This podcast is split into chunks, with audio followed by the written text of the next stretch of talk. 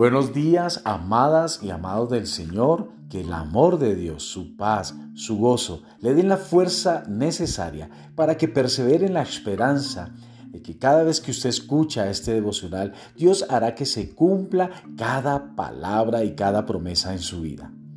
Quiero iniciar con Primera de Tesalonicenses capítulo 4, versos del 1 al 8. Nos habla sobre la vida que agrada a Dios. Por lo demás, hermanos, os rogamos y exhortamos en el Señor Jesús, de la manera que aprendisteis de nosotros como conviene, conduciros y agradar a Dios, así abundéis más y más. Porque ya sabéis qué instrucciones os dimos por el Señor Jesús. Pues la voluntad de Dios es vuestra santificación, que os apartéis de fornicación. Que cada uno de vosotros sepa tener su propia esposa en santidad y honor, no en pasiones de concupiscencias, como los gentiles que no conocen a Dios que ninguno agravie ni engañe en nada a su hermano, porque el Señor es vengador de todo esto, como ya os hemos dicho y testificado. Pues no nos llamó Dios a inmundicia, sino a santificación. Así que el que desecha esto no desecha al hombre, sino a Dios, que también nos dio de su Espíritu Santo. La semilla de hoy se titula El hábito de la santidad. En Juan capítulo 14, verso 21 nos dice, el que tiene mis mandamientos y los guarda, ese es el que me ama. Y el que me ama será amado por mi Padre, y yo le amaré, y me manifestaré a él. Hay cierta dimensión de la vida que usted podrá experimentar solo cuando tome la decisión de agradar al Padre en todos los aspectos de la vida.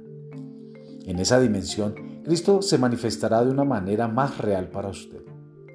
A comienzos del siglo XX, Dios derramó de su espíritu y comenzó un avivamiento en Azusa Street. Fue un tiempo maravilloso, en la que muchas personas, muchas vidas fueron transformadas y las cosas del mundo dejaron de ser importantes. Cosas sobrenaturales sucedieron. Dios se manifestó en presencia de todos. Los que estaban involucrados en ese avivamiento empezaron a ser conocidos en el mundo como personas santas, se les llamó así porque era obvio que eran diferentes a los demás. Se apartaban de cualquier cosa que creían que no agradaba a Dios. Estaban tan cautivos con el poder de las cosas espirituales que no tenían interés por las cosas naturales.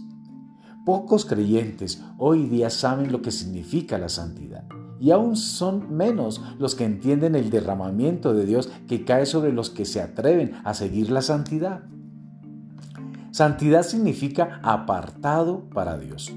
Es lo que usted hace con su vida cada día.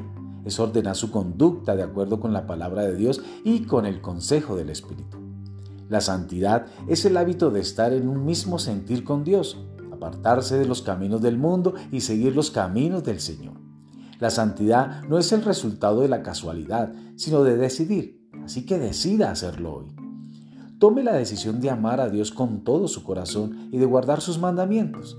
Él le mostrará su amor y se manifestará a usted de una manera más poderosa.